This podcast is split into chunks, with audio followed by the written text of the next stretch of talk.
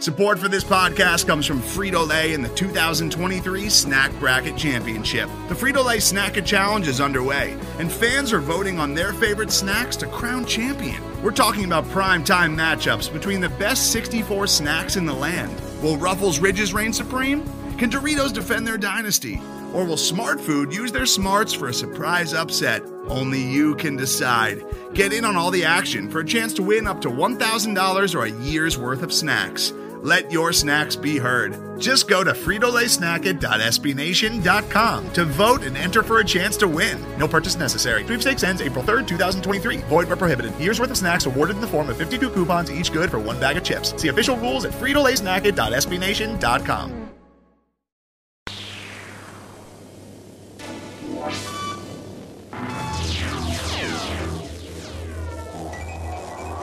It's another Thursday night in the basement. We have the Redskins on, that prime time slime. Right now they are going up against our jilted lover and Kirk Cousins. Things are not going so well. That'll be for next week's podcast, presumably. This is Hogs Night of Porkcast. Thank you all for tuning in. We got B. Jaroomba. Happy to be here. We got Neb O'Neill. What's going on? We have Dr. Chris Jones. Thanks for joining. And a very special guest, our very first non-Hogs Haven call-in guest. It's Oscar Aparicio from Better Rivals, the Niners Nation, SB Nation channel podcast. Thank you for joining us. Oscar, how's it going? It's going really, really well. It's going, I think, 9 points better than y'all are. Whoa, yeah. Whoa. Coming in hot, fellas. Coming in hot. Listen, we're clearly masochists because, A, we like the Redskins, and, B, we watched that atrocious game between Washington and your beloved Niners this past weekend. So we will take whatever you throw our way, and we'll take it standing up. I think the best part about that game was that it ended in lightning speed. It was just 2 hours, 36 minutes. It was like everyone knew, you know what, let's just get the hell out of here because this is not pretty. Yeah, no one.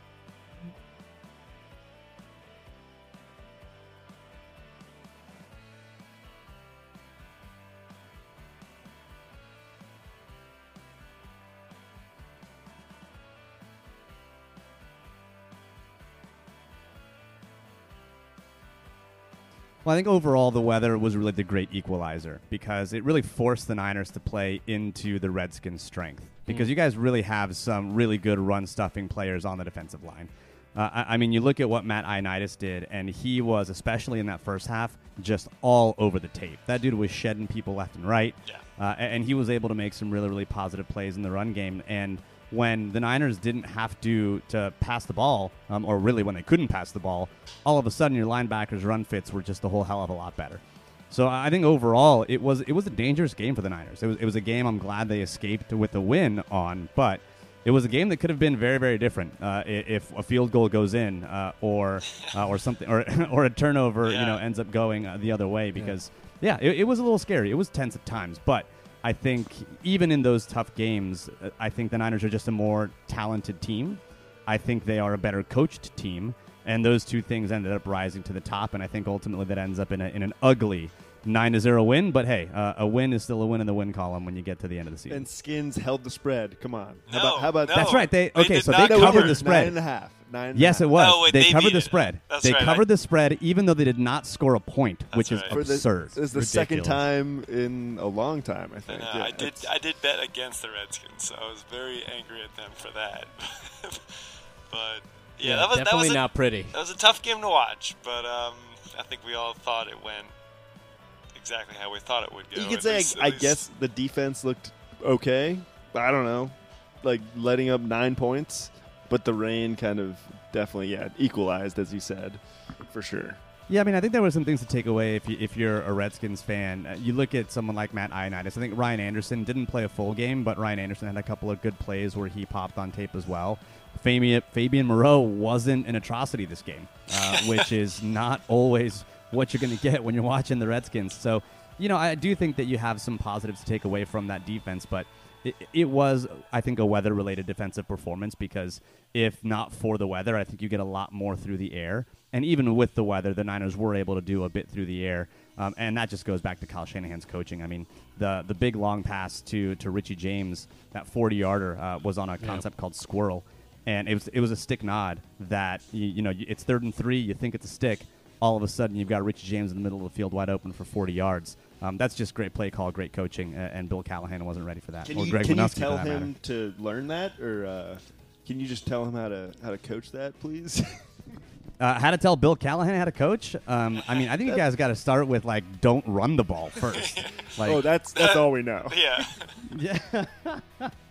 Yeah, you talk about that play, the long stretch. We're not big X's and O's guys insofar as, like, anyone who's not doing this professionally is or is not. But one of the things that has been a standout this year, definitely a negative on the Redskins' defensive side, is that gap between the linebackers and the safeties. It's sort of just been where tight ends have sat down, where crossing routes have sat down all year long. And it's like, oh, look, they're wide open and there's no one within 10 yards of them.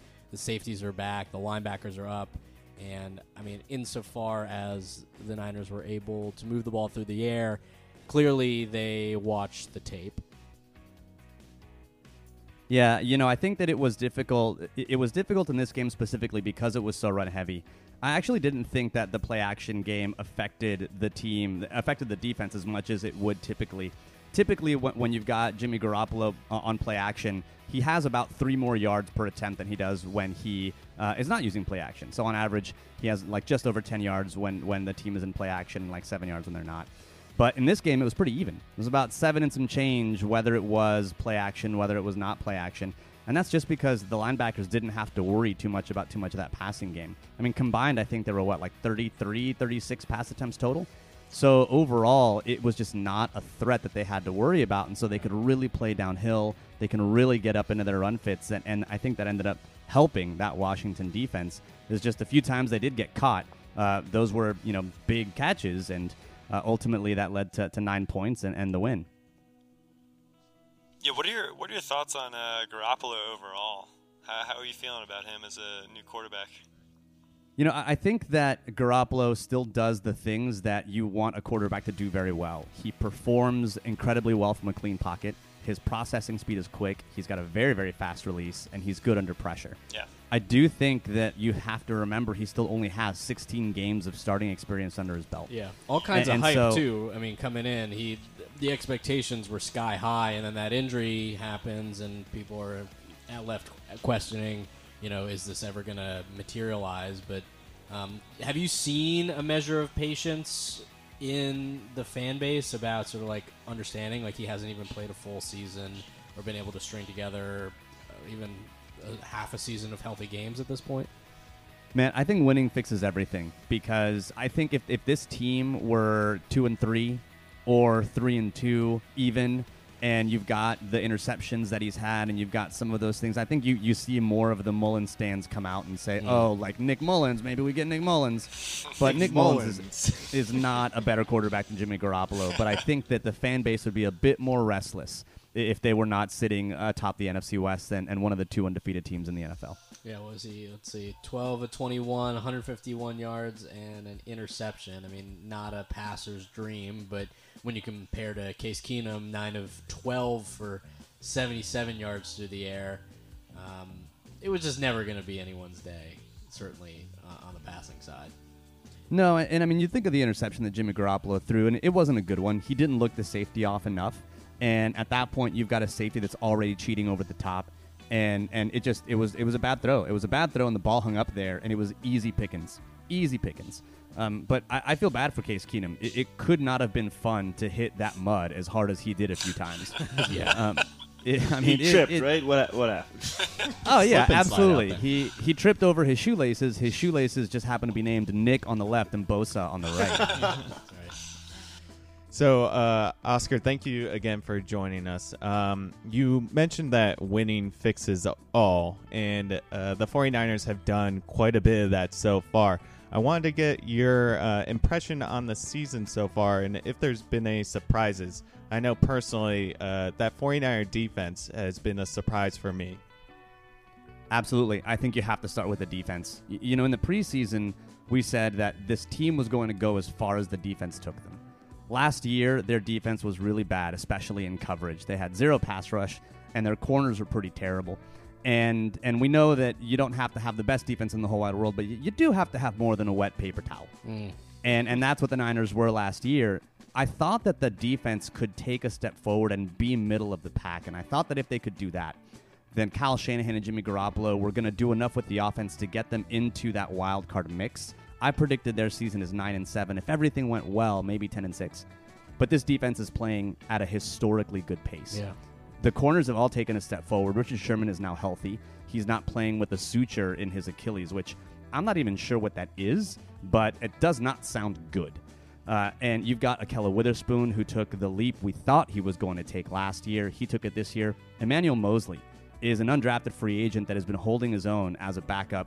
And you've got, all of a sudden, you've got the pieces of the secondary that can hold their own and actually cover long enough for Bosa and Ford and Armstead and Buckner to get there. And this defense is playing as a tight, integrated unit. I think the addition of Joe Woods as a position coach for the secondary has been a fantastic addition. And really, the story for the season thus far for the 49ers is absolutely the defense.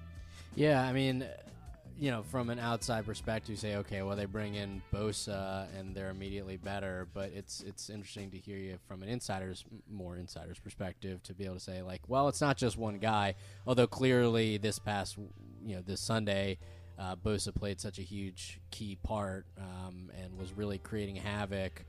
Look, the Redskins' offensive line is pretty atrocious right now, and we've been talking all year about how there's been ripple effects of not having Trent Williams, but even for a halfway competent defensive front, teams will just eat that up, and we saw it a ton as really they made their hay down in the trenches for sure. Yeah, it really is everything clicking for the 49ers defense, because it is obviously the defensive line that's getting a lot of the story with Bosa and Ford. But you even think about the linebackers, and Quan Alexander is bringing a bit of an attitude to the team and giving them a bit of their swagger. But then you think of the defensive changes that Robert Saleh has made, and he used to be a pretty straightforward cover three defense, and they played cover three like 75% of the time. Well, you bring Joe Woods in, and now all of a sudden the Niners are playing more split safety looks. They're playing more two high, more cover four, and that's made a significant difference in the ability to cover as well. Sure. And so it is everything. It's the assistant coach upgrade. It is the defensive coach, the defensive coordinator, Robert Saleh, sticking to his philosophy but not being so dogmatic that he's not able to take the influence of someone like Joe Woods. It's players taking the next step, and it's an infusion of talent. I mean, everything went in the 49ers' favor, and that's why they're playing lights out. So it's interesting. You said that you predicted sort of maximally a 10-6 season. Would you say that your expectations matched that of the fan base at large? I know for years and years around here, everyone's like, yeah, I mean, maybe 9-7, 10-6, probably, and, you know, it's delusional. I think folks around here have come back to earth a little bit. We love that 500 number. Well, yeah, and they usually end up being 7-9 or 8-8 this year. We're finally not going to hit that. That's right. They won't be 7-9, but was be careful what you wish for, right? Yeah. Well, is your impression that your expectations were kind of? I mean, it seems like you're close. You're going to be close to the mark based on how things are going. But was that sort of the overall sentiment going into this year? I do think the overall sentiment was that this team was going to push for a playoff spot and be in that area. It just depended on what you thought the rest of the division was going to be at. Because I think the preseason projections were that it was the Rams going to be at the top, and then the Seahawks and the Niners were going to be competing for that wild card spot, and whomever was going to come out on top and end up with that extra win was going to get that spot. But right now, it looks like it's going to be a dogfight between the Seahawks and the 49ers for that division crown. And I have no idea what's going to happen to Jared Goff. He's going to, you know, count all $36 million of his dollars in the offseason because he's going to have some extra time to do it.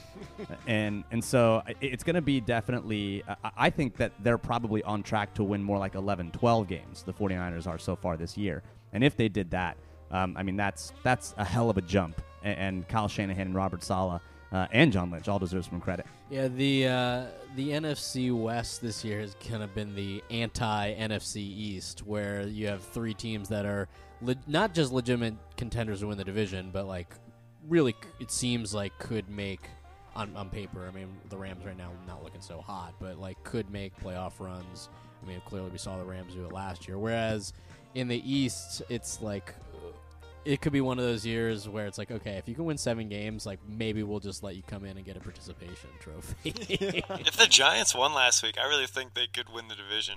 Hey, they were playing Arizona and they lost. Redskins are only 3 games out of 4. Yeah, we still have a chance. We're not. We're still in there. Oh my God, get out! We're still in there. I'm an optimist. But yeah, I mean, it's quite fascinating. That division also plays. It seems like a very different style of football than what we're accustomed to in NFC East. It's a lot of like grinding it out, games that run slow between the tackles. Whereas, you know, anytime you put on the Niners now or like the Seahawks for the past couple of years, like you're airing it out, things are moving and clicking, and it's definitely just a different style, and it's fun to watch on occasion. This past Sunday being the notable exception that, I mean, you throw out all the records on how that went.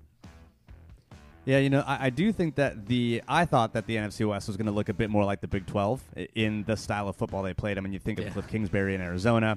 You think of Sean McVay with the Rams. You have the 49ers with Kyle Shanahan, and then Pete Carroll's off in his own little corner screaming, run the ball. But you look at the way that they're actually playing, and the Niners are relying on their run game a whole hell of a lot. You guys got a pretty good dose of that, you know, weather notwithstanding.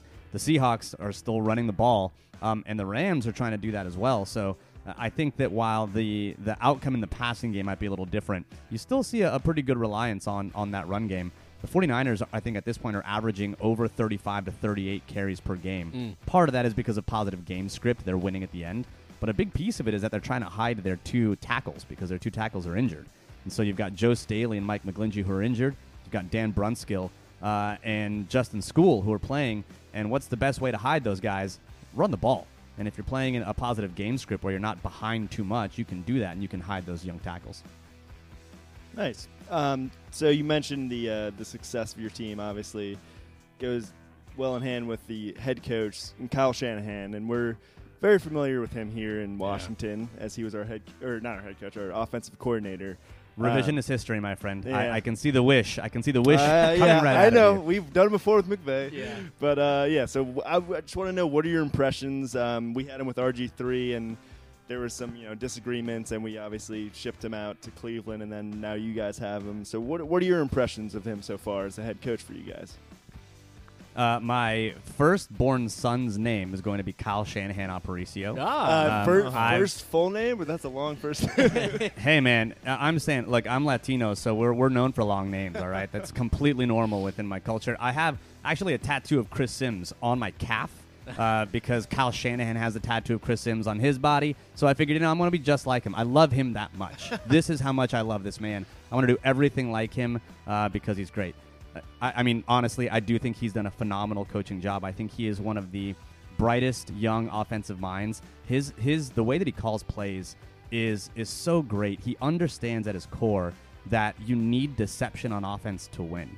I mean, you think of the effectiveness of play action. It's because it's a deceiving thing. You make defenders think. You think of that stick nod play that we talked about to Richie James. Well, it looks like the stick concept, but it's actually going to be a deep pass down the middle of the field. It looks like one thing, it is actually another. He understands this just intuitively, and he gets it. The dude's a savant. And you think to yourself, okay, not everyone who can call plays like that is going to be good at team building, is going to be good at doing the things that a head coach needs to do. And yet, despite 2 years where the Niners did not win very much, and that locker room could have completely imploded, he kept everyone together. He's kept that place tight-knit. He knows the types of personalities that he needs in order to continue to win and build the team. I mean, I can't say enough positive things about him. I absolutely think he is the right man for the job, and I never want him to leave San Francisco. Yeah, he, I mean, insofar as anyone could get riled up about anyone saying mean things about the Redskins, I think people had a begrudging acceptance of his comments earlier in the week, where he's saying that his favorite part of being in Washington was being with his dad, and his least favorite part was everything else. And I mean, around here, the impression was Yeah, that sounds about right. I'm sure. I mean, it's like, oh, well, that's bulletin board material. It's like, well, we don't really like them either. But yeah, it's stuff like that where, I mean, I imagine like Niners fans probably got a kick out of hearing him say that. Yeah, it was pretty funny. He is and can be refreshingly honest in some of those press conferences, and so hearing him say something like that, at this point we're a little used to it. He is a bit more tongue-in-cheek and a bit more sarcastic, and so I think the media here is used to it, but I can totally understand how if you're not used to it, you see that come across the wire, come across from one of the Washington beat writers, and you're like, what the hell did he just say? Hey, I want that out there. Yeah, I want everyone to know what we have to deal with. Yeah, like I said, we started off, there's like a measure of masochism, and so things have like really kind of, the wheels have fallen off a little bit, clearly, you know, with Jay Gruden being fired, and our impression was that it got a lot more national attention than the team has gotten, and we're like ready to welcome it with open arms, like, all right, let's point and laugh at this total putz who's run this great franchise into the ground, so... Let's score 0 points. Yeah, and then they go out and score 0 points and cover the spread. But so we have this content. We had this thing for the 49ers for a long time that I started on the podcast called the Elegant Tank, where you want to lose because you need those draft picks. And, you know, if the Niners wouldn't have had such a shitty year last year, then they wouldn't have been able to get Nick Bosa. But you want to do so, like, and not lose all hope. You want to, like, fail elegantly. You don't want to lose the fan base, too. Exactly, right? So I think that this game, like covering the spread, but scoring 0 points and losing the game and improving draft position, you know, the elegant tank, it may be a mantle that y'all can take on this show here moving forward. That or losing to beating Miami in a garbage time 2-point conversion stop. Yeah, that's right. I mean, we had that Miami game where it was, I guess people were calling it the Tank Bowl, and you know, we recognize they are actively, openly tanking, and they almost beat the Redskins, whereas the difference is the Redskins were like, yeah, like, I think we could be pretty good this year. We're like a piece away. Yeah, really just one guy still away. Still have a chance. And so, I don't know. As you can tell, it's a little bit bleak around here, but we're powering through. We're still here. We're still talking about them, so there's that at least. I know the feeling, man. Just keep having some great beer and keep making jokes, because trust me, when it turns around and hopefully maybe Bruce Allen ends up leaving, maybe Dan Snyder's never going to sell the team. Who am I kidding? But well, so that's actually an interesting point, and this is a thing that I was thinking about in the week leading up to the game is I don't take this as an insult. I promise I don't mean it this way. I see a lot of similarities between the Redskins franchise and the 49ers franchise. You're still there. You haven't hung up, so I feel like I can proceed. You know, it's young owner that took the team over and I think was considered to be a little bit arrogant, right, in Jed York. And really my sense was that he was very much not liked in some of his early moves and sort of the way that he comported himself. A stadium that's a little bit remote from the city that the team plays in, and you know, the perception being like, oh, the best years they had were back in the 90s, and you know, I sort of see those things as being somewhat similar. Now clearly the Niners have turned a corner, and that's like the big difference, and it seems like there's a lot of hope, and everyone, you seem quite bright-eyed and bushy-tailed in the way that the Niners are comporting themselves, whereas Washington has not been able to get themselves out of that rut. And so I'm curious if you see any of that, and if so, you know, what was the thing that sort of like turned things in the right direction, and can we have some of it? Yeah, you know, I think that's a great point. I do agree there are some similarities. I think the difference ultimately, though, is that Dan Snyder is no longer a young owner. Yeah. I mean, Dan Snyder took the team over in 99. Right. He's been the owner now for 20 years and then some, and you're still getting the same crap that you got when Dan Snyder was young Dan Snyder. Yeah. Hey, I mean, Dan Snyder, one playoff win. Come on, no, I'm kidding. What? Yeah, I mean, hey, man, you hang on to whatever binky you need to, but ultimately, like that was the problem with San Francisco, and the thing that really turned it around was that just like y'all, I think Jed York chose the general manager over the head coach and Trent Baalke instead of Jim Harbaugh. Mm-hmm. He should have stuck with Jim Harbaugh, but instead he stuck with a crappy general manager. But the difference was that Jed York had the insight, growth, humility, whatever you want to call it, I'm not sure what it is, to say, you know what, this actually isn't working. I chose wrong, and he cleaned house and got rid of Chip Kelly and got rid of Trent Baalke and said, I want two people that can work together, and it doesn't matter what it takes to get those people. And he got Shanahan and he got Lynch for 6-year deals. And that's the thing that I don't think you're going to get from Dan Snyder, is because Dan Snyder's hubris, I think, is ultimately what's going to prevent him from cleaning house and doing the things that he needs to do, which is sign the checks and get out of the way. So do you feel as though the fan base has changed their attitude towards ownership after that? There was sort of a change of the guard there and a recognition that something wasn't going right, maybe publicly or not, admitting that there needed to be a bit of a shift. Did that also have a concurrent shift in the way that people felt about Jed York? Yeah, absolutely. I think that, again, winning fixes everything. And now that, you don't hear much from Jed York, he's not the public face of the franchise. Now that's John Lynch. You don't hear anything really from Jed York, and the fans are fine. The fans are okay with it because he made the right decision and he got out of the way. I think if you still had Jed York out here in press conferences saying things like, we don't hang division championships, we hang Super Bowl banners or whatever, then everyone would roll their eyes and say, you're an idiot. Shut up. You haven't done anything. And so I do think that the fan base has changed their perception a little bit of him. But if things start to tank and things don't go well, you'll hear them come out and be honest about him. And so I do think that the fan base has gotten a little better towards him, but that's mostly going to ebb and flow with the wins and losses of the team. Sounds nice.